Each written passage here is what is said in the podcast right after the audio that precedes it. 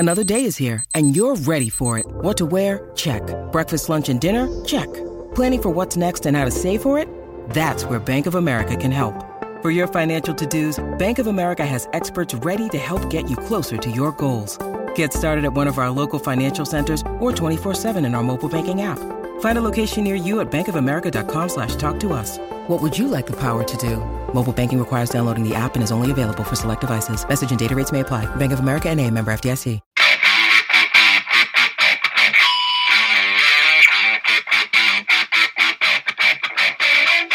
Hey out there, rock and rollers. Welcome to the ninety-fifth edition of the Ugly American Werewolf in London Rock Podcast. Brought to you by your host, me, the Wolf, Mac B, and my partner in crime, Gary Action Jackson from the East Coast of America, as always. And I appreciate everybody tuning in to last week's show on Alice in Chains' Dirt, as it's about to turn thirty. But I gotta be honest with you here. It was so heavy and so depressing, and the lyrical content and just thinking about what happened to Lane Staley because of that really brought me down. So I had to find something happy to talk about on this week's show. So if you want to, if you love Alice in Chains, or maybe you're going through something hard and this music helps you, that's great, and I hope you listen to episode ninety-four about that. But I think you'll find this show a little bit more uplifting because we're going to talk about something happy, namely The Police and Ghost in the Machine, the nineteen eighty-one classic that spawned the hits Every Little Thing She Does Is Magic, Spirits in the Material World, Invisible Sun, Secret Journey, lots of great songs on there that we're going to talk about. But we first have to take care of a little business, and namely that's to remind you that we are part of the Pantheon Podcast Network of shows, about one hundred different music shows, with really something in there for everyone. Not everything is about rock and roll, obviously, and some people want to listen to different things. We have amazing hosts with fantastic guests all around the board. We always like to say hi to our fellow hosts that have either been on our show or we have been on theirs. Namely, Jay Scott at the Hook Rocks out of Chicago. Namely, Tom and Zeus, the Kiss Kings of the Shouted Out Loudcast out of Greater Boston. Namely, Christy Alexander Hallberg, who has a new show, Rock is Lit, part of the Pantheon Podcast Network. You'll have to check her out. And a special thanks to Paul Stevenson of Vintage Rock Pod and This Day Rocks. Because it wasn't just the depressing Alice in Chains show that led me to say, let's do something happy, let's do The Police. But Paul recently had the opportunity to interview Stuart Copeland, the legendary drummer of The Police, right after his Taylor Hawkins tribute show. And Stuart was really uplifting, great interview as always. And so it inspired me to, let's let's talk about him. He's done some great work. Let's find something we can talk about him on. So we came to the conclusion, Ghost in the Machine, with everything, Little Thing She Does Magic. I got to tell you guys, it always makes me happy. I'm in the car. I'm in a bad mood. That comes up. Hey, the volume goes up. A smile goes on my face. I'm starting to forget about work or my problems, whatever it is. And I start bopping around. It just makes you feel good. And that's what I needed after kind of a downer week, right? So thank you to Paul and The Police for giving us a little bit of inspiration here uh, on this week's show.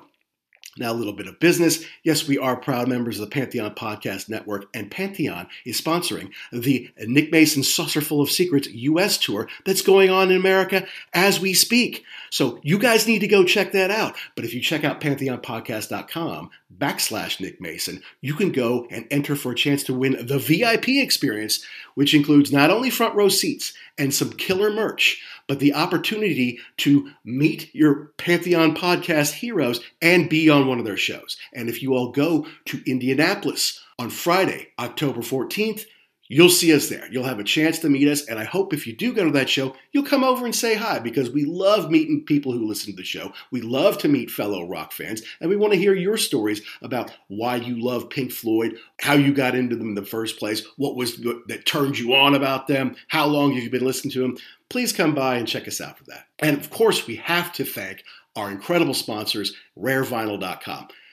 You've got to go to rare vinyl dot com if you haven't already. They're based in the U K. They have over a quarter of a million items in stock, and they take incredible care of it. They've been doing this for nearly forty years, and they ship all around the world. So if you want a rare first edition L P, if you want that European single, seven-inch single that you could never find, if you want a tour program from something you missed a way back, hey, go check it out, see if they've got it. And then you can use the code PODCAST to get ten percent off not only your first order, but every order you ever make with Rare Vinyl dot com or E I L dot com. So please go to Rare Vinyl dot com. You're looking for something special? My guess is they have it. They can get it to you. They get it to you in great condition, mint condition stuff, classic stuff, vintage stuff, everything the collector wants at Rare Vinyl dot com. Use the code podcast. You save ten percent. And please make sure you download and subscribe wherever you get your podcast. We love learning about how people came in touch with our show, why they like the show. And you could tell us what you want to hear us do. Just reach out to us on Twitter at ugly underscore werewolf or at action jack seventy-two. But now back to the Police, Ghost, and the Machine. You know, Jackson and I are children of the M T V generation. So to catch our attention back in the day, you had to have videos. And while Synchronicity may have been one of the first albums we ever bought, I think it was the first one Jackson ever bought with his own money, Spirits in the Material World and Every Little Thing you do, She Does Is Magic, those were on M T V too. They had videos. You could see those on M T V. M T V launched in August of nineteen eighty-one, and this album comes out in October of nineteen eighty-one. So you know that this was popular, and that's our first introduction to the Police, although I would say the proper one was Synchronicity. But this was a part of what was in the air when we were little kids, and we'll never forget it. So that's why we want to dive into today, not only the album, of course, but the B-sides, the videos. You know what we do. We get in-depth in it. We get our own personal take on how we interacted with this back in the day and what it means to us today. So let's do that right now. Let's dive into Ghost in the Machine by the Police here on The Wolf.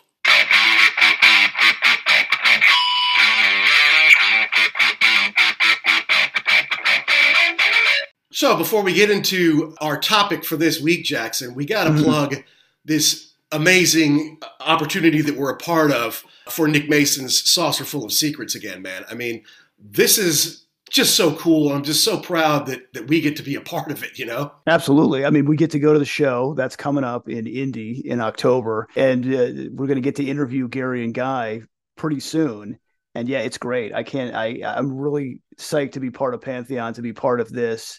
Uh, to be a cog in the wheel and kind of promote this whole deal, get it out to to our listeners. Yeah, and for those uh, who are just maybe listening now, we are part of the Pantheon podcast family. It's a network of about one hundred great shows about music of really all genres. You can check out pantheon podcast dot com. But if you go to pantheon podcast dot com backslash Nick Mason, you can go and register to win a very exclusive V I P experience to see the band, to see Nick Mason's Saucer Full of Secrets on their fall tour of America this September and October. So go check that out, or you go to Nick Mason's Facebook page, you can go to his Twitter, wherever. But check out what you can get. I mean, you can get a pair of front row seats to the show. That's amazing. And you know they've got a cool light show, as Pink Floyd mm-hmm. has always had uh, over the decades, right? Well, you you basically saw them in the front row at Royal Albert. That's right. Yeah, that's right. I was I was essentially on the stage. Uh, mm-hmm. and, and you can hear about that on episode seventy-five. It was fantastic, and you can hear me talking to, to uh, Gary and Guy about that. And, and you'll probably have better seats than we will, uh, but that's okay. That's okay, because we're going to be in Indy, as many Pantheon podcasters will be at some of the shows around the nation. But not only do you win a f- pair of front row tickets, you get a guitar pick mm-hmm. necklace that was carved from drum sing- cymbals played by Nick himself. That is really cool. That's not just like the laminate and the lanyard, which you get, you know, for everything, whether you get this, you know, any kind of V I P event, you're going right. to get one of those, right? Mm-hmm. Um, but that's a real neat piece of memorabilia that you can't just get at the record shop. Yeah. Can you imagine that conversation? Wait, what do you got there? Well, let me tell you.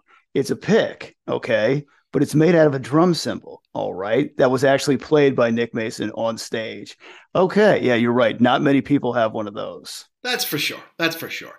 And they give you a nice selection of uh, of curated exclusive V I P merch, but you also get to get in uh, and do a little crowd-free shopping at the merch tent, so you can get mm-hmm. all the stuff that you want. And, and if you want, you can come be on our show or one of the Pantheon shows.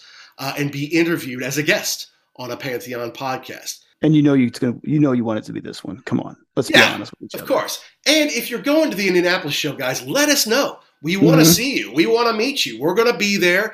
Uh, I don't know exactly where we'll be that be yet. The details are still kind of rolling in. As we're recording this, it's less than a month away, and we're pretty excited about it. Yeah.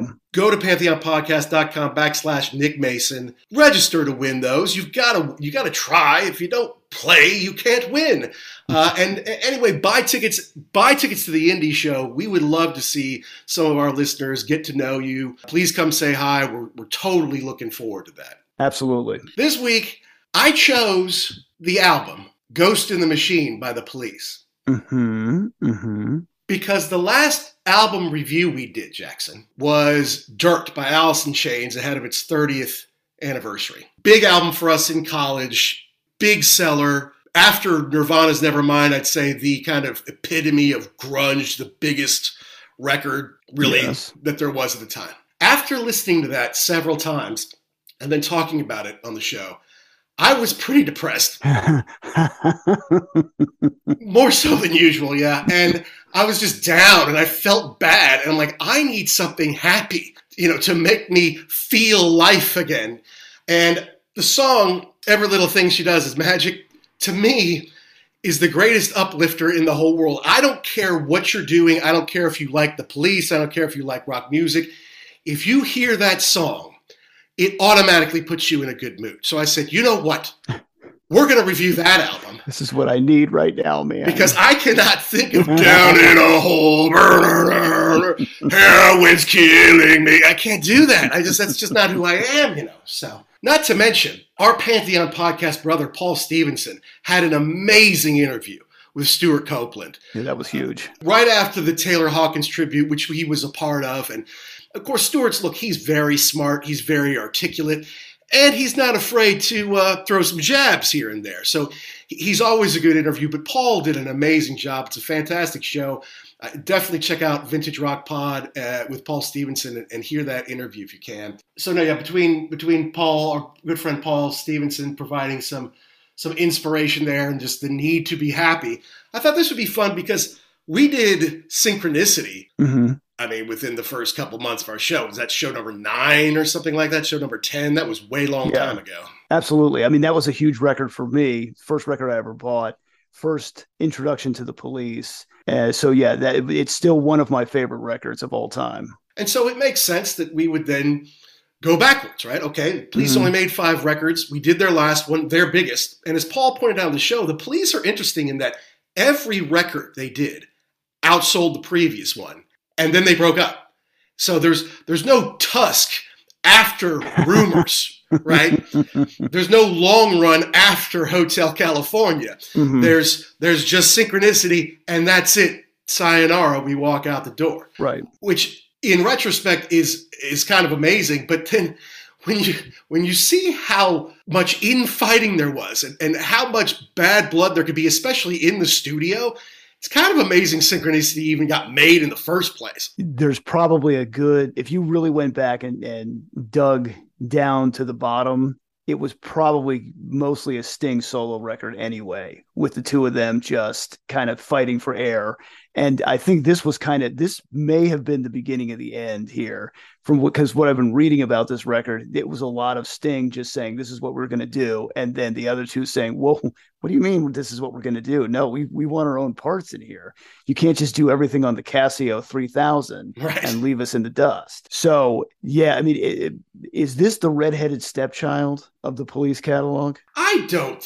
Well, uh, that that's mm-hmm. it, it depends on what you consider the redheaded stepchild, because okay, this did have three pretty big hits on it, whereas mm-hmm. the others each had two apiece. If you go back and look at Every Breath You Take, the singles, the greatest hits album that came out, I want to say in eighty-six or so, after mm-hmm. The Police had, had come uh, had broken up, and they had the bastardized version of Don't Stand So Close to be on there. It was two songs from the first three albums each, and three songs from the last two, Ghost in the Machine and Synchronicity. So in a way, it's a step forward beyond the others. But then you're right with all the horns and mm-hmm. stuff, lots and lots. I mean, they always had a little reggae, but now there's a lot of reggae on this well, record, right? And, and my thought was, if you were a if you were a Police fan from day one, we were not. I understand that. Right. So we look we look at this totally different. But if you're a Police fan from from day one, I'm thinking you get this you get this record and say, wait, what is this now?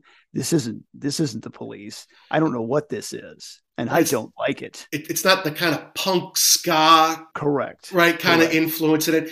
And Summers apparently complained through a lot of the recording of this, like, this is not the Police mm-hmm. sound. This is not the three of us together. This is not what the first three were all about. Now, they do have a new producer on this one. Right. Hugh Padgham, mm-hmm. uh, who's a fantastic producer and has worked with a lot of people, uh, kind of made his name with, uh, I think, Peter Gabriel was kind of one of the one of the bigger ones, and I think he did some work with Phil Collins as well. He's worked with a lot of people over the years. Yeah, so this was really a dip. So they had the same producer, Nigel Gray, for the mm-hmm. first three records. Right. They swap him out. They get a new sound. Hugh had the idea to put them, even though they were in the same studio, put them in different rooms. So they kind of had their own sound, but that also could have been to keep them away from each other so they would not kill each other or throw things, which, I mean, it makes sense. And I get it that you want the live feel, but again, this, everything is changing. Apparently with the, with the album previous to this,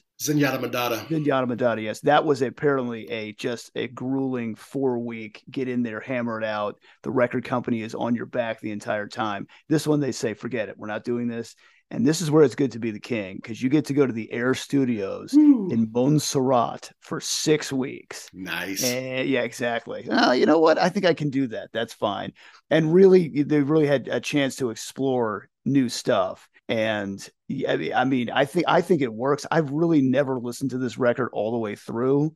I mean, I've, you know, picked out bits and pieces of it, but I mean, I like it. It's definitely different. And you can definitely tell they're ready now to blast off to something even bigger. It, it, really, because to me, honestly, I can see Ghost of the Machine coming from Zenyatta Mandata. But okay. if I listen to Ghost of the Machine, especially towards the end of it, I can't say, oh, yeah, synchronicities right after this. I honestly, I like, I don't necessarily see the forest for the trees, to be honest huh. with you. I, I don't know if they did either. But That's it's interesting yeah, that, um, I'm sorry, that Hugh did work with Spandau Ballet, of course, with our new friend Gary Kemp at some point. So we'll have to talk to him about that. Guy Pratt must know that, must know him, because apparently Guy Pratt knows absolutely everybody. That's what it sounds like. It's- Their show is so much better than ours. I mean, I, please listen to our so, show and the Rock on Tours, but if you can only listen to one. See, but it, but it doesn't even count, though, because like the, I was listening to the, them talk to John Taylor from right. Duran Duran, and it's something like blah, blah, blah, and blah, blah, blah. And we were at this party one night, and you were there, right? And Gary's like, oh, yeah, I was there. I was sitting on the couch with so-and-so.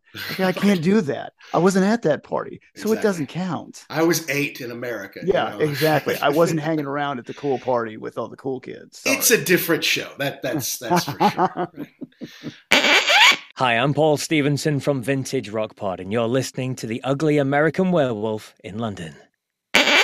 All right, so now they're, they're in a beautiful place. Thanks to British tax laws, you have to get out of the U K if you're going to make a lot of money. And mm-hmm. you can go to one of the British territories to go do that tax-free and, and enjoy yourself. Six weeks down there, that sounds right. And you're right.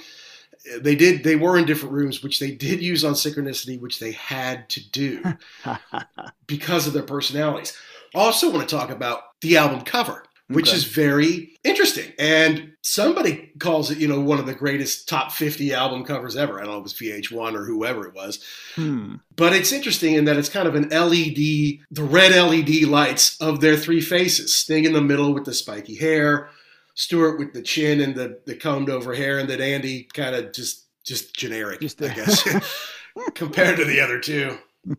But that that represented them. And it's the first one that was in English, right? I mean, I think it was Miles Copeland, who was their manager and Stewart's brother, obviously, who would come up with the names Outlandos Jamur, mm-hmm. Regatta de Blanc, and he would come out with these odd names. So finally they do one in English, Ghost in the Machine, which I guess is based on a book that I, I think that we both have read, you know, cover to cover. Very, yes. Very familiar with the subject matter. Absolutely. Arthur Koestler's uh-huh. Ghost in the Machine, which, right. uh, you know, Sting was an avid reader of his. And I know you and I used to trade Koestler books, you know, when we were in college. Oh, constantly. Ba- back and forth. And the Synchronicity album was apparently inspired by his The Roots of Coincidence, which mentions Jung's theory of synchronicity. Yes. You're too smart, guys. You're just too smart. Uh, you're lucky that you're good looking and you had catchy tunes, because you could have been buried in America for being too smart. Uh, but I mean, I think it's it's kind of about how the human form, the spirit are two different things. And it's like the mind and the spirit are working against the body in some ways. And yet the body kind of reacts to what this, the spirit does, the ghost. I I don't know. It's just a cool title, if you ask me. Yeah. And, and it is. I mean, again, we, you knew picking this thing up, this was going to be different. It didn't follow the first three with the wacky title. This was something new. That's right. And so we start off with what was a fairly big hit for them. And that's Spirits in the Material World. Mm-hmm. Cool way to start off the album. And one that I guess Sting had had for five or six years, right? Right. Correct. Like he had written it back in, I think, seventy-six. Mm-hmm. And I think this was the first time he ever messed around with a with a synth. And I think he, right off the bat, this is where I think he wanted the guitar part, in quotation marks, to be the synth. And Summers was like, we're doing what now? Right. No, I play the guitar. The guitar goes on the record. I'm the one that does this. And I guess he had to really fight to even get on this track. Right. And they kind of blended them together. So it's mm-hmm. it's Andy doing his, and it's a very reggae chord, right? It, mm. It's quick and, and he pulls right off, so you, it doesn't ring. It's just kind of rare, rare, rare, rare, rare, and it and it doubles the synth. I hear a lot of synth. Yeah, I can I mean, pick you, out Andy if I have to, but I hear yeah, a lot of synth. I was going to say, if you told me there was no guitar on there, I would believe you, because it yeah, it's buried way down deep, and I'm sure Summers, you know, he got to play on it, but it, like, this is it? Okay. Mm. Yeah, there's a lot of piano yeah. uh, and synth on this album. There are a lot of horns, which is not very punk. It was not very Police. It was not very the first three albums. And I think that's where a lot of their problems, their interband problems, were coming from. It's like, you're changing our sound. Right. And how are we going to produce it live anyway? Right. Right. And then, and you've got, you know, now you've got the sax. It's not, it's, it's only a little bit, but you're still throwing in again, who's going to play that live? We're, we're starting. Yeah. We're starting to get into the Beatles territory now, where it's, you know, there's no way this could happen. And again, you're getting away from, like you said before, the three of them just thrashing out and, and playing. This is, this is more nuanced. This is more, I guess, I don't want to say more adult, but maybe more adult. I don't know. It's a composition. It, yeah. It's not just a rock song. It, it's yeah. it's a composition. And, you know, you could see them in the video. They're all in the one room in the studio. Mm-hmm. And it's got that killer bass. Boom, boom, boom, boom, boom, boom, yes. boom, boom, boom, boom. Amazing. It's awesome bass. I don't know if Sting's playing it, because he's not playing it in the video. And there's a guy who's huh. credited on the album who had a little bit of an interesting name. Let's see if I can get it right. Danny Quatrocchi. He, he definitely played bass on Demolition Man, but then there's additional bass he played on the album. Okay. And I don't know if that means Sting did play on this. It doesn't mean, I don't know if he didn't. All I know is the bass sticks out in a big way on most all of these songs, which wouldn't shock you if Sting wrote most all of the songs. Right. But there's something about that bass that really is special. And so I, I and eventually he could play it live, but I, I, I wonder if he really did record it or not. And and who knows, too? I mean, when you're in the studio for that long, if you've got, because I know uh, looking at other albums, a lot of times it's like, if you've got people hanging around, you're like, just pick that, pick up a guitar, pick up, just do something. Mm-hmm. And then, then you say, oh, wait, uh, that works. Just have, just play it like you did before on the recording. So, yeah, who knows what was happening there? Who knows? Who knows? But he did in the video, you can see Sting hit the keyboard a little bit, because it has that nice piano part yeah. in the middle of it. You know, the, the, the Police don't have do a lot of guitar solos like we think about the Stones or Led Zeppelin right. or the, the people who we like, A C D C, things like that. There may be some guitar interludes, but usually they kind of avoided that in their kind of punk ska influences. Mm-hmm. And and there would be sounds in there, and there might be a bridge or a break, but there's not kind of that traditional solo. And in the place of what would be a guitar solo was this nice little piano bit, and Sting is playing that in the video. Mm-hmm. What I really like is I like Copeland's one note transition into the into the uh, chorus, where he just, you go pop and then Spirits yeah. in the Material and then World. Back to Spirits. Yeah. He's so good. He's mm-hmm. so good. And and mm-hmm. I think he knew it too. Uh, and we that, can get it to him and yeah, Sting later. that, I think that was always his problem, is he describes himself as a spoiled brat. He was going to do what he wanted to do on the drum kit. You weren't going to tell him what to do. If he felt like he felt, if it felt right, he was going to put it in. He wanted, you know, if there was less drum, he wanted more. Yeah. Just, just, I think he thought of it as not I'm not here to keep the beat. I'm here to play my own piece. And you guys fill in with me. Yeah, yeah. Too bad they couldn't always see eye to eye on that. But, it, you know, it's an amazing song. You know, it turned out, I think it's great. A cool way to start the album. It was actually... It was the second single in the U S. It was the third in the U K. And I think they had a couple of different B-sides. One was Low Life, was a B-side. Okay. Andy said that uh, neither of them, neither he nor Stuart really liked them. I like that one. And, and the other was Flexible Strategies, which is an instrumental. Uh, and I think they recorded that at Le Studio because they did some session work at Le Studio in Quebec, which is where Rush had made, I think, both Moving Pictures and Uh, Signals, which we reviewed not that long ago. Okay. So, it, yeah, Low Life is a little tinny Andy guitar. We hear some sax. It's not a bad one.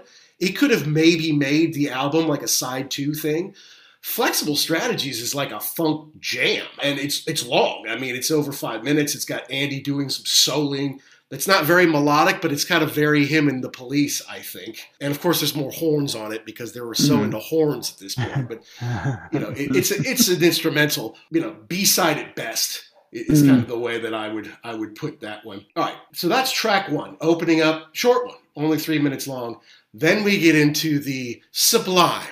Every little thing she does is magic. Yeah, and this this does not, I mean, th- this is a classic Police song. I mean, everybody knows it, but it's this does not sound like anything they've done before, I don't think. It's just, it's it's it's a ballad. I mean, it's a great song, but I mean, I could, again, I could see if you were listening to this record in nineteen eighty-one, you would say, what is this now? What are they doing? Yeah, it, I, I mean, I think it's a happy song. The, the, mm-hmm. the ladies tend to really like this song. Correct. And, you know, in nineteen seventy-six, he wrote it like in the back of a truck on an old Casio. He's like, oh, okay, that's a song, but he didn't know yeah. quite how to put it together. He did another take at Le Studio and kind of put it together. And they said, okay, now we're going to take it down to, to Air in Montserrat. And, of course, Copeland and Summers didn't like it. You know, it's too soft. You know, it's yeah. it's for girls, right? It's It's not a cool song. Plus, Sting brought in this piano player, uh, Jean Rousseau, who did like twelve different takes, and Andy was pissed. Andy couldn't stand the fact that the guy was there. He thought he was being pushy.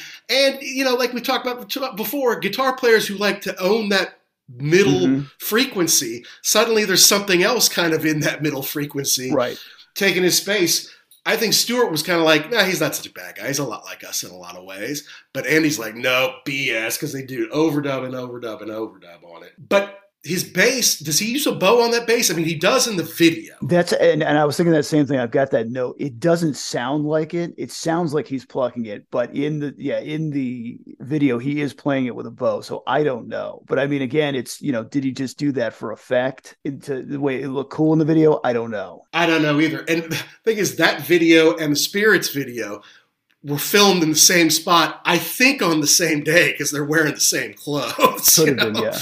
And, and you know, video was still very new. I mean, this came out in the fall of eighty-one. M T V premiered August first of eighty-one. Now, obviously, they people had been making videos for years before there was an M T V. But suddenly, there's a place where you can show all these things. And I remember seeing the Every Little Thing You Do, Every Little Thing She Does Is Magic video on M T V quite a bit.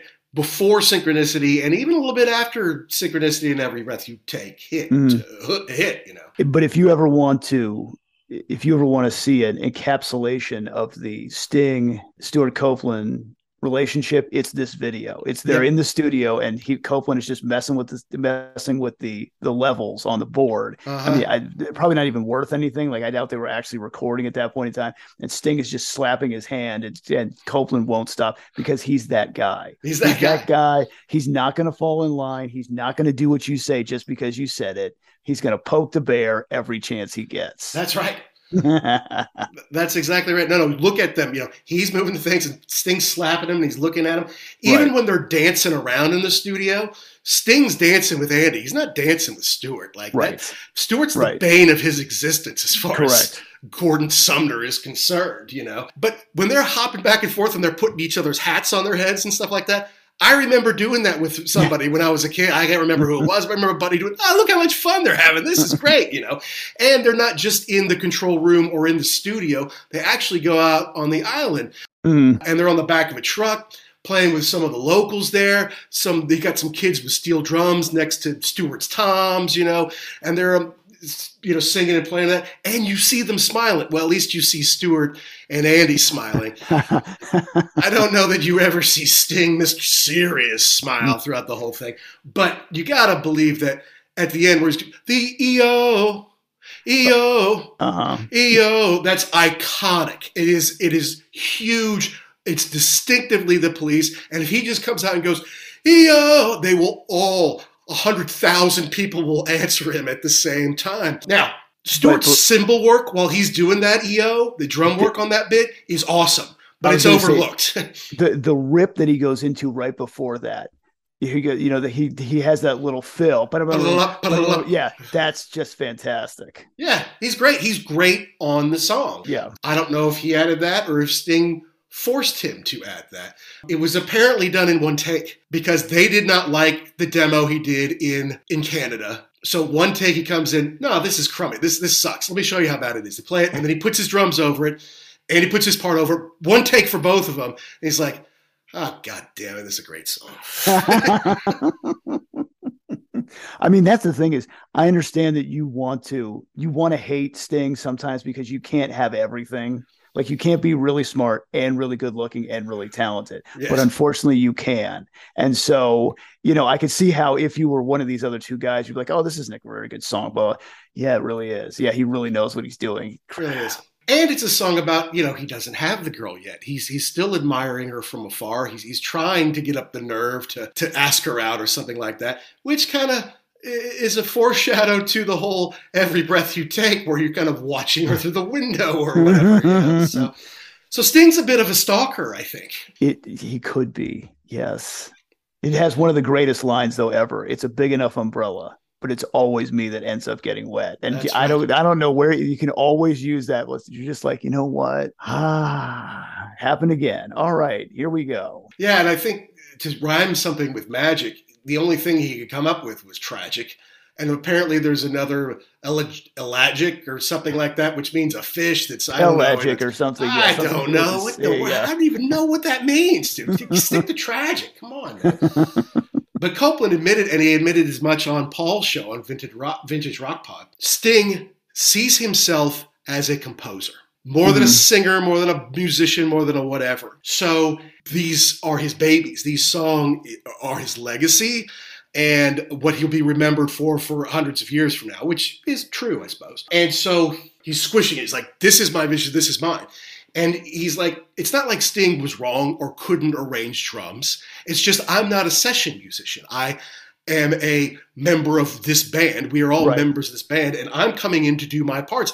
And after I left this band, and before I was in this band, the bass player didn't tell come over to me and tell me what to play, right? right. You know, when I was right. in Curved Air, the bass player doesn't say, play this. You know, when, when I left to go do my other stuff, that just doesn't happen. So it, he, you know, it's he's like, it's very, not that he was bad. It's just. He's like, very Keith Moon, I think, in his approach where the drums are, they're their own thing. They're not there to, they're not there to support. They are there to shine. Right. You know, and he's got this kind of mutual admiration thing going with Neil Peart of Rush. Mm-hmm. You know, they're copying each other. They're learning from each other. They're in the same studio some of the time, you know, and, and he, I don't think he gets the praise that Neil does, partly because he doesn't have as great a body of work, at least not with the Police. And partly because Sting gets all the credit for the Police. Correct. Yeah, but if you but if you go back and listen, he's doing he's doing more with less, and it's it's just it's incredible to hear him play, especially when they really let him off the chain. There's a couple of tracks on this record where he doesn't he kind of has to just play the, as Carl Palmer would say, four on the floor. Right. But when you let it, when you let him off the chain, it's fantastic. And this is a huge, huge hit for them. I mean, it went to number one in the U K after Invisible Sun, the first single went to number two. In the U S, it hit number one, mainstream rock, number three, Billboard Top one hundred, but top ten in Norway, New Zealand, number one in the Netherlands here, second in, in, in Italy, number one in Ireland, number one in Canada, number two in Australia. I mean, this is huge worldwide sensation. a huge, huge hit for them. I, w- I wonder how many people in eighty-three went out and bought Synchronicity thinking that this track might be on it, because you get those two things mashed up together. Like, this big album comes out by The Police. Oh, yeah, The Police, they had that other song. I bet this is on. No, not so much. And in the U K, they gave it Flexible Strategies, which was the, the B-side uh, for Spirits in the Material World in the U S, and in the U S, we got Shambelle, which, you know, I bought this cool little box set called uh, The Police, Every Move You Make, The Studio Recordings. Okay. Which basically had their five records. And then it has this Flexible Strategies kind of C D that has, you know, the B-sides on it. Shambelle is actually a pretty darn good song. It's another instrumental, so it's obviously a B-side. Mm-hmm. But it sounds like classic Police to me. I mean, it really does. And I, I almost wish they put lyrics to it, because it's it's over five minutes and I actually really like it as a B-side. Okay. So, unfortunately, in the United States, we, we've, and we've said this before, we really kind of miss out on all that. Like, I know in other countries you could go and buy singles, but we just never could. It not, it not in mass, not easily in mass here. Like, if you had a cool record store in a cool city, you probably could, but like in Main Street, U S A, you weren't finding this stuff. Yeah. It's just, it, eventually album-oriented radio and A O R rock just kind of made buying the record the most important thing. It's not that you couldn't get singles. It's not that singles weren't important. What's important for a single is to get it on the radio, mm-hmm. right? And, and radio play can not only make you money, but then help you sell records. And certainly lots of people bought singles, and jukeboxes with forty-fives were still a thing back at this point. It's just not as big a deal as it is, I feel like, in Britain. Hi, this is Carl Palmer, and you're listening to The Ugly American Werewolf. Okay, let's move on, because the third track here, Invisible Sun. All right, now here's a little bit change of pace. We talk about this. The third track, sometimes first track's got to be good. Second track's got to take it up a notch. Third one, you got to shift gears a little bit, and this certainly does. Yeah, they, this slows way down. I, I actually don't. I actually like this song a lot better now that I've listened to this record a couple of times straight through. I know this was a single, and I've listened to it on its own. But in, in the progression of the album, I think it gets a lot better. Well, that's a good way to look at it. Yeah, it's it's kind of mellow and brooding, but it's yeah. not a downer song. He he wrote this while he was living in Ireland in Peter O'Toole's house, apparently. But during the time of what they call the Troubles in the U K. Mm-hmm. For Irish Americans like you and me, it was like the time those imperialistic British bastards were all over our land and our people. But, you know, and, and this during, you know, like the hunger strikes that were going on in yeah. prisoners in Belfast. So Sting wanted to write something that's like, I know it's dark and gray and it looks awful, but but there's a silver lining, there's hope. You know, mm-hmm. so like you may not be able to see it, but there's a sun out there and it's giving its heat to everyone. And I think that's what it's about. I didn't realize that growing up. I just thought it was a cool song, to be honest with you. But, uh, you know, it's got that, oh, mm-hmm. oh, and it's, it's, it, and then the, the chorus is, is more full. Andy does do a little bit of a solo on this uh-huh. one. It's not crazy, but, you know, for Stuart, who grew up in Beirut, he's like, this is about Beirut, because at the time Beirut was getting bombed out and just, mm-hmm. you know, it's a haven for terrorism and all that. And he'd grown up there. And I'm like, well, yes, you grew up there, Stuart, because your father was in the C I A doing things that may not have been good for the people of Beirut, but they were good for America and the U K, I'm sure. He doesn't put that part in there. Well, I mean, you know, it's selective memory. Right, yeah. But I'd never seen the video before because it was banned from the B B C. And I and this, saw that, yeah. This was their lead single. I mean, it went to number two in the U K. They did not release it as a single in the U S. And, and so it was banned on B B C. And I guess M T V just kind of followed suit, maybe. I, I don't know if it was or wasn't played on M T V. I know I never saw it on there. I can't imagine this was this would have been a big hit, even if they put the video out, because it is such a it's such a slow track, especially for the for U S radio. We want ha- we want every little thing. We don't want Invisible Sun, but I do like how it's it's kind of dark and foreboding. But then, yeah, it does pick up and it does kind of give you the the message of hope there in the middle. Because yeah, if it was like that the whole way, this wouldn't this would be a rough song to get through. No doubt, no doubt. And it's it's in black and white. It's showing some worn torn stuff. It's showing some battle tanks going through the streets of Belfast. And then you see a little bit of silhouetted Sting. You don't really see the other guys. So, mm-hmm. I mean, look, great song, classic, ended up on Every Breath You Take, the singles, but was not released as a single in America. Uh, so that was when I really got to know it was on Every Breath You Take, the singles. I'm like, oh, this is a good one. You know, I really like this one. Mm-hmm. All right. So now we move along to song four, Hungry for You, in parentheses, J'arrive toujours femme de temps. Yeah, there's something wrong with this. I must have had a bunked up copy because I couldn't understand what he was saying at the beginning. It's yeah, weird. It's ridiculous. You make a song in French, I Will Always Be Hungry for You is the translation, and you sing it in French. I don't know anything about that. You know, stop trying to be so fancy pants. Exactly, Mister Smarty. You know, I, I mean, is it because the first three albums were kind of the names were in French, and since you you changed the name of the album to something in English, now you got to do a song all in French to appease the frogs? I don't yeah. know. Hey, I'm still smart. And the bass is leading the way here. You know, it's mm. it's very upbeat. It's it's chugging along. But I, I don't know what you're saying, man. And, you know, if I don't, I'm going to take it as disrespect, you know? Yes. You're using big words, and I'm going to take that as disrespect. Thankfully, no, it's it, under three minutes, so it doesn't it, last that it long. Is a, it is a good song, and for me, because I don't understand French, it, I take it more as like an instrumental. And so, like, you know, his his voice is just in there to kind of move the track mm-hmm. along. But it is it is a good beat. Yeah. And, I, I mean, I like it for for the, the music part of it. Absolutely. That's right. Mm-mm, mm-mm, mm-mm, mm-mm. Yeah. It, it, it's got a good thing going to it. It's just, you know, it's in the wrong language. So moving on to Demolition Man. Demolition Man had a richer history than I guess I realized, but this is the longest song on the album by far.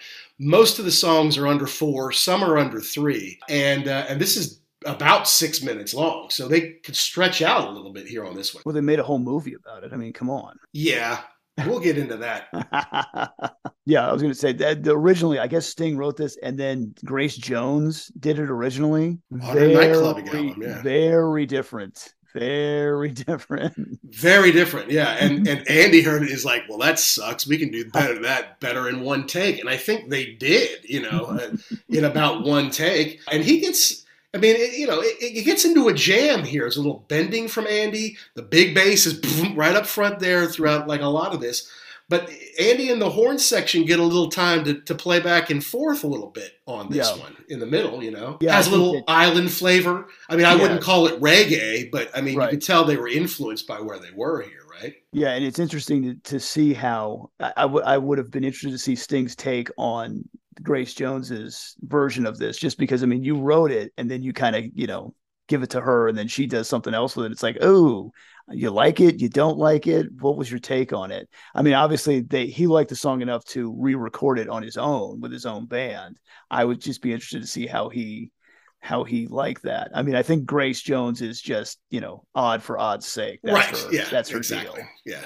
She's, she's, she's more of a model uh, and a personality than she right. is a singer. Performance yeah, art. Yeah, correct. Exactly, yeah. yeah. But that Danny Quatrocchi or Quatrocchi did do the bass uh, on this one. I think Sting re-recorded it because they were going to make a movie out of it. And when we were in college, Demolition Man with Wesley Snipes and Sylvester Stallone came out. Mm-hmm. It's like, okay, well, no, don't put the police version in there. I might have to share that with, you know, somebody.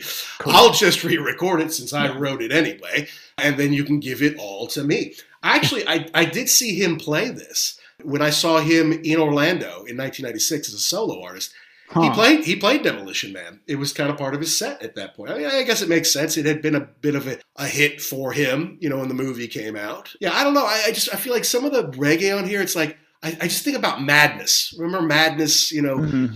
Uh, Our House. Yeah, Our House was the big one in America, but yeah. One Step Beyond was kind of their their big, it was it's very reggae and ska influence, yeah. you know. It's just I, I hear a little bit of Madness with these guys in this, but it's one Sting played a lot. I don't know how much the Police did it. I don't think they did it on their reunion tour, but but Sting held on to it for a while. Did you see that reunion tour? Three times. Okay. And so I'm, I'm guessing that it was mostly just like the big hits. Oh, yeah. Uh, yeah, yeah. Big hits and stuff from Synchronicity. Mm-hmm. Uh, yeah, absolutely. You you knew every song. They didn't okay. go. They didn't dive too deep. You right. know, I mean, for a non-Police fan, there might have been deep tunes like I Was Driven to Tears, a huge hit. No, but it's a fantastic Police song, right? Okay. Uh, So Lonely is my favorite Police song.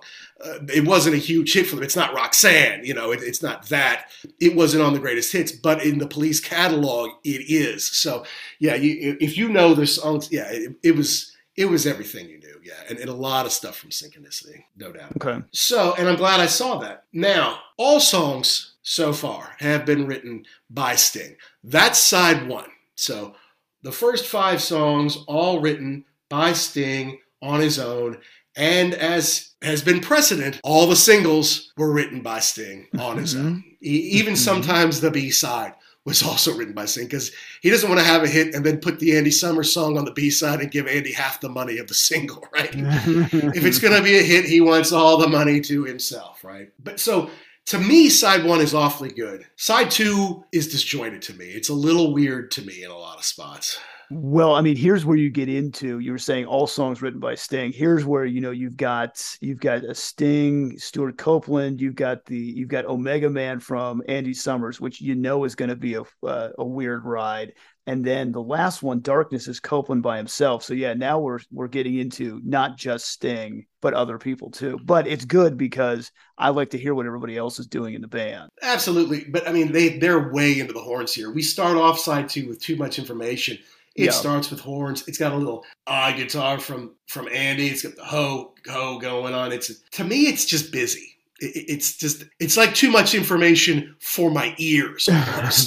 Yeah, I have I've got upbeat with the horn intro. Guitar sounds scattered, but but Summers is just wailing on it, and then the, the drum track is just lame. Like there's no anybody could have been playing that. And then you kind of wonder too, like was. Did Copeland play this, or did they just kind of program a drum machine or get somebody else? Because if if he was playing, it, he was reading a book or something at the same time, because he was. It just sounds like he was super bored. Yeah, I, I don't love this one, uh, yeah. and especially as it goes on, it's it's it's not quite four minutes, but it goes on. The horns kind of start to drone for me mm-hmm. a little bit, you know, and I'm yeah. like, eh, that's not that's less than awesome if you ask me. But too much information, or T M I, uh, you know, is. is something that we all kind of say these days. And I wonder what they would have thought in nineteen eighty-one if they understood what the internet was going to be like, right? You know, or social media, that kind of thing. Because yeah. part of too much information, we're at the dawn of the computer age, and all of a sudden mm-hmm. you don't just get three channels. You can have thirty channels. Whoa, thirty channels. That's too much information. Like, well, now there's eight thousand channels, you know, so it's it's going to overload your circuits there of your brain. But I, I don't know. I just, I just to me, it's it's not a great song, although it's upbeat. It's not a great song to start off the second side with. Yeah, and it's it's one where, it, you know, you always talk about ones that you could skip. This is probably the one that you could skip on this record fairly easily. Absolutely. And the next one, Rehumanize Yourself, in my opinion, yeah. probably should have been the first song on the second side. That uh, I think that would have worked better, yes. You know, very upbeat. It's fast. Lots of bass, of course, uh, mm-hmm. on this one. And I guess Stuart had written the whole thing, music and lyrics, and then Sting said, no, no, these lyrics don't work. Uh I'm going to write the lyrics. And so that's okay. So that's now think about that for a minute though. And, and, and you were talking about Sting being a composer and then him coming in and them saying, this is crappy. We're going to do something else on top of it. Or in, instead of that for the part, I mean, the same thing with Copeland, like he comes in, he's like, I've got this great song. You know, this is, eh, it would be great if we cut the lyrics out. What do you mean if we cut the lyrics out? That's half the song. So I think that's the thing is you have to, you have to be ready for constructive criticism. And how do you take that? Right. Yeah, absolutely. And, and look, Sting's proven himself as a lyricist with hits. Right. But also with songs, maybe they're not hits, but they're deep and, you know, they're not afraid to get a little political. Uh, mm-hmm. And we'll see that through, you know, side two here. I'm um, talking about A Police Needs a Gun to Keep Him Warm. Talking about the National Front, which is a very white and right-wing group mm-hmm. that was kind of gaining prominence in, in England at the time. So it's a, it's a bit political. But again, the, the droning horns through it, I, I don't love, and it's it's just a little over three minutes, but it can even feel a little bit long just because of, of the unnecessary horns here.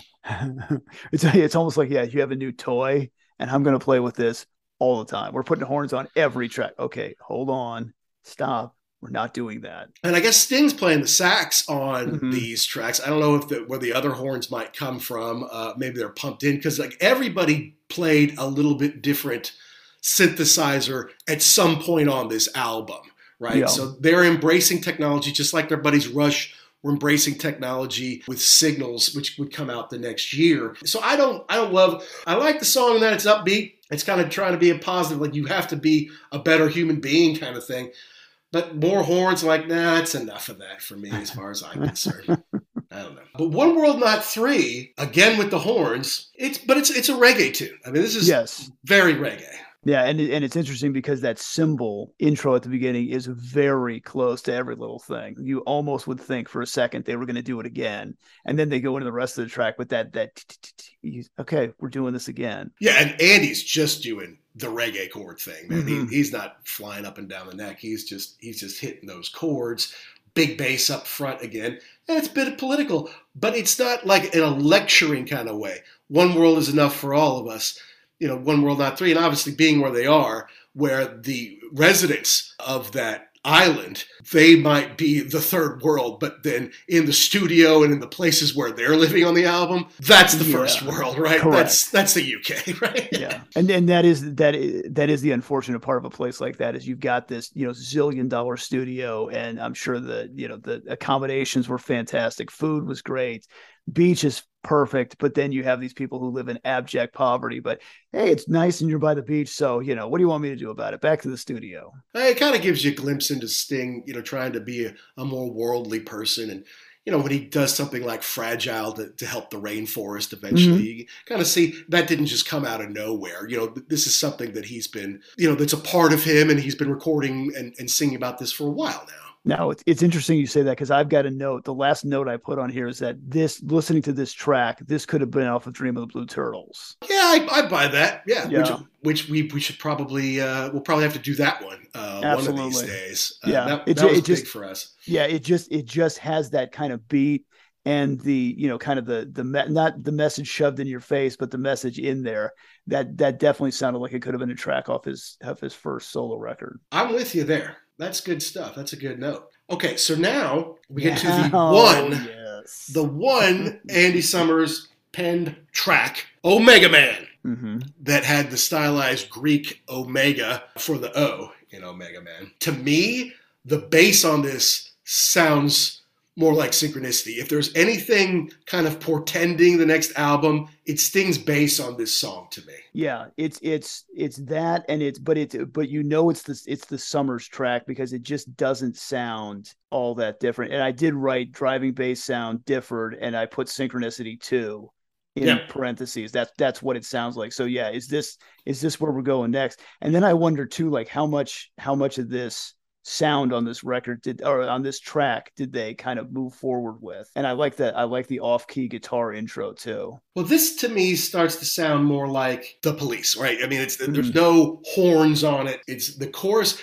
is is interesting because it's like the background. Andy's in the background going oh, while Sting's singing Omega Man. Mm-hmm. He's doing oh through the whole thing, and it, he actually has a nice little solo interlude on here. I, it's kind of hard to call it a solo, but I guess. If he wants to have a good solo, he has to write yeah. his own song. Sting's not going to write one for him. But I actually like this. Surprisingly enough, I'm like, oh, here comes the Andy Summers song. Sting didn't let him make it real long. It's not even three minutes. I think it's the shortest song on the record. Interestingly enough, A and M wanted to make this the lead single off the record. Real well, I'm sure Mister Uh, Mister Sting, yeah. Mister Gordon Sumner. Mister Sumner said, and... F W Let me think. Let me take that under advisement. Uh, uh, no. No. And but what's amazing is a lot of times when that happens, when the studio or the, the, the record company's like, oh, this is the single. And the band's like, no, that's not it. It will be a B-side, right? Mm-hmm. Eventually it'll be a B-side. And technically there were four singles off this record. So you would have thought eventually, if that was so good, eventually they would have made that a B-side, but but they never did. I mean, you would think it's short, it's written by somebody else, it would be a perfect B-side, but nah, it didn't work out that way. Yeah, I am surprised that I've never I've never really heard this song before, never really heard it mentioned until until we did this show, because you're right, you would have thought it would have been a B-side or something, just because it's the only it's the only Andy Summers song on this whole record. That's right. So I actually like it. So kudos to you, Andy. I, I guess mm-hmm. Sting may not have liked it much, but but I liked it. I, I thought it was good. I, I mean, I, I think it belongs on the album. That's for sure. And I think it is cool because, I mean, I think even at this point in time, Sting could have vetoed anything. He could have been like, we're doing all of my songs. It doesn't matter. Either you do it or you get out. And the fact that, that this was included, it's just a little window into Andy Summers' mind. And it's nice that he gets one song on here at least. Well, and, and Stuart said with our buddy Paul, you know, it, it, it wasn't that we didn't want Sting to write songs. I mean, we're trying our best to write songs, but mm-hmm. it's like, oh, Sting, everybody, uh, yeah, okay, oh, Secret Journey, okay, that's good. What else have you got? Have you got more? Yeah. Yes, he does. Okay, great, let's do it, because it's not like they were prolific. They're trying their best to write some songs, but they knew. It's not like right. they, they didn't understand why their songs weren't going on the album. They just wanted to make sure they could get one or maybe Correct. two on there, you, right? Yeah. You, yeah, you want you you understand who the who the workhorse is. I get that, but you at least want your voice heard. I've got this. I have this one idea. Can we please, or you know, one or two, can we include it? And and it also helps the, the, to not sound all the same. Also, yeah, absolutely. Especially when you've got three people, mm-hmm. you you got to stretch a little bit, right? So let's let's see what all they can do. So I, I surprisingly. Because when I see it coming, I'm like, okay, here it comes. Here comes the Andy song. Behind My Camel, even though Behind My Camel won a Grammy for like best instrumental rock tune, mm-hmm. it's still weird. You know, it's kind of a bizarre song. You know, so like, all right, here it comes. Oh, you know what? This is actually not so bad. Better than Mother. Yes. Off of Synchronicity. And that's exact. When I got to this track, that's what I was thinking. I said, okay, here we go. And uh-huh. I was like, oh, I'm actually disappointed it wasn't weirder. Okay, well, I mean, it's a good song. I like it, but a little disappointed. I know you can get weirder, Andy. I know you can do it. Yes, he can. You know he can. All right, so the fifth song on the second side, or the tenth song, if you've got the C D, Secret Journey. Yeah. Of course, inspired by Meeting with Remarkable Men by George Gurdjieff, mm-hmm. another one we just read cover to cover. Correct. Back in our college days. Mm-hmm. Overeducated jackhole. uh, No, no, no. And, uh, but no, so I, I kind of like this one too. It, it starts with some synth sounds, and then that fades into the three of them sounding like the Police. Like there's this kind of odd synth opening to it, and then it fades into the three of them jamming. And then they, they even sound a little bit like Rush in this bit okay. from that era. At least that's what I picked up on. But it's, I guess the story is, it's about you need to take a mystical journey that will make you a holy man, is kind of what the book and what the story and what this song is about. But but I like this one, and it's it's not one that I knew very well. Yeah, I would say the same thing. And th- this is kind of like Invisible Sun, where it starts off kind of like, oh, this is going to be bad. But then the the chorus kind of picks up, and it it's it's more positive than the beginning of the song. So yeah, no, I like it. I really hadn't heard it. I knew it was a single, and I, I kind of heard it like in passing a couple times. To me, the the guitar parts has Every Breath You Take in there. Like it's it, it mm-hmm. has elements of it, so you can kind of see where, where we're going with that. Right. No, I like it. Just again, I think it sounds better in the context of the record. I, I agree with you there. I, I didn't know it was a single, uh, and it actually got into like the top thirty of the U S. It was only released like in the U S and Canada. It wasn't released in, in Europe and the okay. rest of the world necessarily as a single. It was back with Darkness, which is the last song, which we'll get to. Uh, but it actually did get into the chart. But I, honestly, I never recalled hearing it on the radio. They no. did not make a video for it, uh, which was the way to get to me back then. Mm-hmm. And uh, uh, and it, well, until I owned the record. But, it, you know, there's a cool... So there's a break in the middle where it kind of goes back into that synth stuff. Yeah. There's no solo in there. Stuart gets to do some cowbell in here to crank it along. Uh, but then, you know... It, it fades out at the end, so it just kind of goes away at the end. It's a, I don't know, I think it's a good Police pop song. I don't know if I would have chosen it as a single, but they did, and I think it did okay for them. And it's it's interesting, too, because now we, you've got eleven songs on this record. Uh, what is the... It's only about forty-one minutes or something like that. Okay, so so it's still relatively short. We're not we're not into the fifty minutes, but usually, like, and we talked about this before, like the last like one or two are kind of a dumping ground on a lot of records where it's like, oh, you know, here, take this. I don't think, I, I don't think that that is the case on this one. I think, I thought it was interesting that they put uh, Spirits in the Material World and Every Little Thing She Does back to back.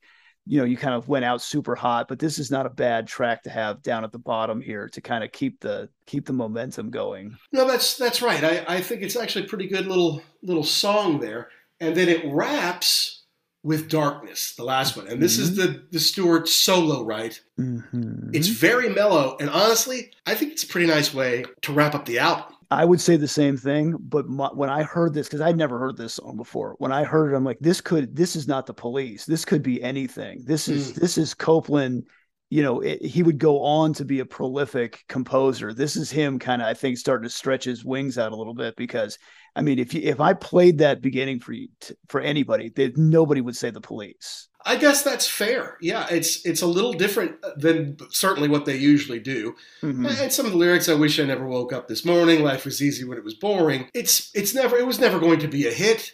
It's only a little more than three minutes, which, mm-hmm. I mean, I feel like half the songs on here are around three minutes, like like two forty-five to three fifteen, about four or so more, or around the four-minute mark, and then there's a You know, there's the one long one. And yeah, it's, you know, it, it's probably just Copeland pushing, pushing, pushing. You got to put my stuff on there. The music's good. And the lyrics were good enough that Sting didn't push back and say, no, I'm going to rewrite this like I did Rehumanize Yourself. He decided, no, okay, we'll, we'll, we'll sing this out, you know. And so not a great track, but I don't know, it somehow in this disjointed second side, because the first three songs to me, Too Much Information, Rehumanize Yourself, One World Not Three. Those with the horns, that's kind of of their era. It's very reggae. It's kind of where mm-hmm. they were in the world at the time, experimenting. But then you get to Omega Man, Secret Journey, and Darkness. You'd say written by three different people. There's nothing that kind of keeps that together. And, and the sounds are different. And yet it still kind of makes a statement. And I like these last three more than I like the first three. Interesting. On the second side. Yeah, yeah, yeah. I, w- I would say the same thing too, and I, I'm I'm kind of glad. I mean, I don't know how this. I don't know how it works. I mean, I know on the on the record, like Omega Man is credited to Andy Summers, Darkness is Copeland. Like, how much did Sting get involved with this? Did he do anything? Was he even around when they did this? I don't know. But I'm glad that I'm glad that they turned out the way that they did, because I think if you poke at it too much, it just sounds like everything else. So you're right. I kind of think that the first three on this one are not throwaway, but, you know, eh, and then it definitely comes into its own in the last three tracks, which does not happen a lot in, in a lot of records. Well, that's right. I mean, usually it's what they call filler, right? Yeah. It's like, we've got seven good songs, but we need nine or ten. Okay, well, then let's just record them, and then we can use those as B-sides. I think sometimes bands will choose to have a good song to go out with. Like like they'll they'll save their sixth best song for the tenth spot, and then they'll fill in eight through ten right before that, right? So they, they want to go out on a high note, but yeah, they know that side B is not that great and not everybody listens all the way through. What do you think about this? I mean, I think I know the answer, but compared to Synchronicity, how do you rate this one? I can't. I, I and I was thinking about that, and I was I was talking to, to somebody else about this. I can't. I can't do it, because for me, their their Synchronicity can do no wrong. I mean, it it's the greatest album on the face of the earth. You know, know. to the whatever you know, however old I was, the nine year old me. And so, I mean, it's a good record, but it will never be. It will never be as great as Synchronicity to me. Of course, you know, and it's not even about sales. It's it may not even be about the quality of the songs, though. In my opinion, the quality of the songs on Synchronicity are better, at least overall. I think that Sting, I think that Andy's song on this record, Omega Man, is better than Mother, mm-hmm. and I think Darkness is better than Miss Credenko. Mm-hmm. Uh, so the solo credits that the other guys got are better on this record than they are on Synchronicity. But you can't deny that time in our lives in the summer of eighty-three when we're ten years old and we're buying records with our own money. Right. And we had to have Synchronicity, and Every Breath You Take breaks the record for eight straight weeks at number one. And, oh, by the way, King of Pain's on there too, and so's Synchronicity too, and so's Wrapped Around Your Finger, and so's right. Tea in the Sahara. It's just, it hit me at a certain time that even if I listen to Ghost in the Machine ten times a day, every day for the next ten years, it can't imprint on me the way right. Synchronicity did. Right.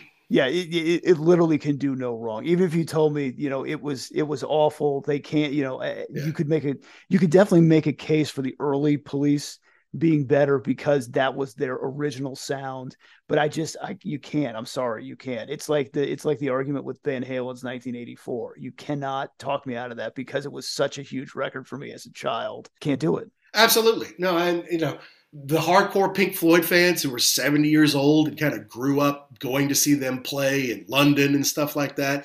Mm-hmm. When you get to, you know, Momentary Lapse of Reason, like, that's crap. It's David Gilmour solo and there's no Roger. And you're not talking about how the whole world's going to end. And that's that's and why like, I have my fingers in my ear. La, la, la, yeah. la, la, la, la. You can't tell me. Sorry. You know, I, I was a teenager then, you know, and right. Learning to Fly was on M T V. And when they did the Delicate Sound of Thunder movie, there's I Rachel Fury. It. Singing with David Gilmour, right? I watched it one hundred thirty-eight times on V H S. Exactly. There's a mop-haired Guy Pratt, yeah. by the way.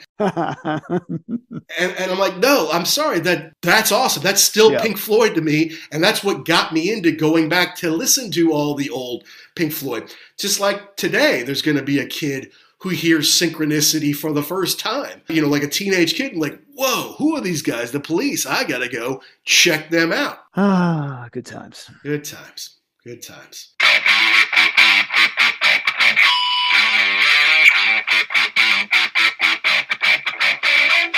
Well, that wraps up episode number ninety-five of the Ugly American Werewolf in London Rock podcast on the Police's Ghost in the Machine.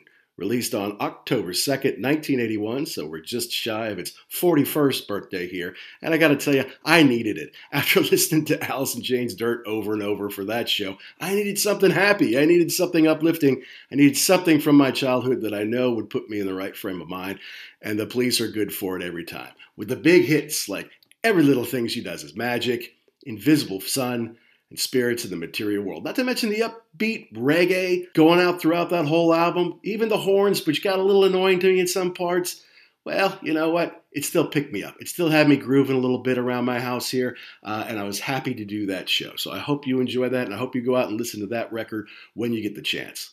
I also hope that all you U S fans are going to be catching Nick Mason's Saucerful of Secrets on their U S tour, which is already underway as we record this, right? September and October going across the nation.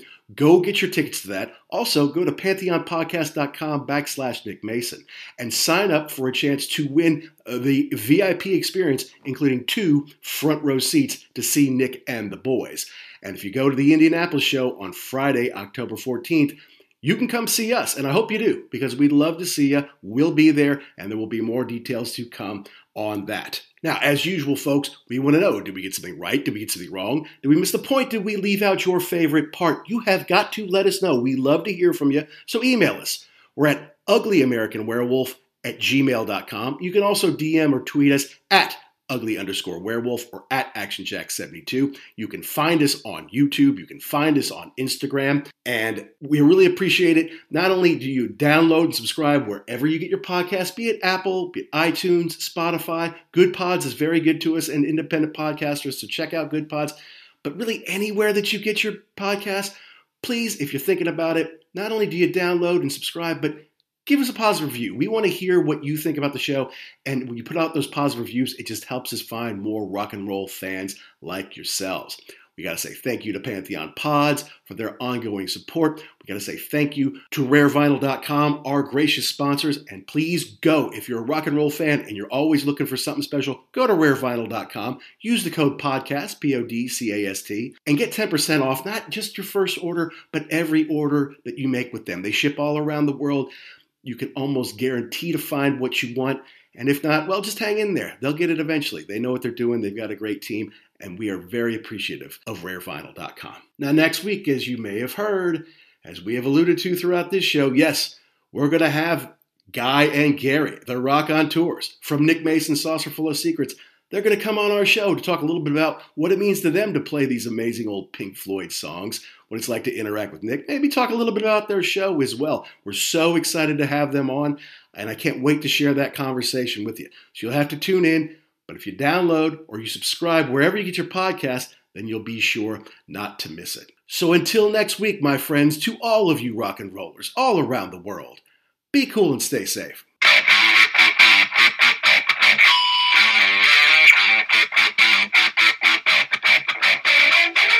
Hey guys, this is Kenan Thompson. I have a problem with you. Yes, you. None of y'all told me that AutoTrader has millions of new and used cars that I can shop from home. I thought we were friends. I put smiles on your face, but I'm not smiling. No one told me that with AutoTrader, a dealer can deliver cars to my home, or that I could shop by price on AutoTrader. No one.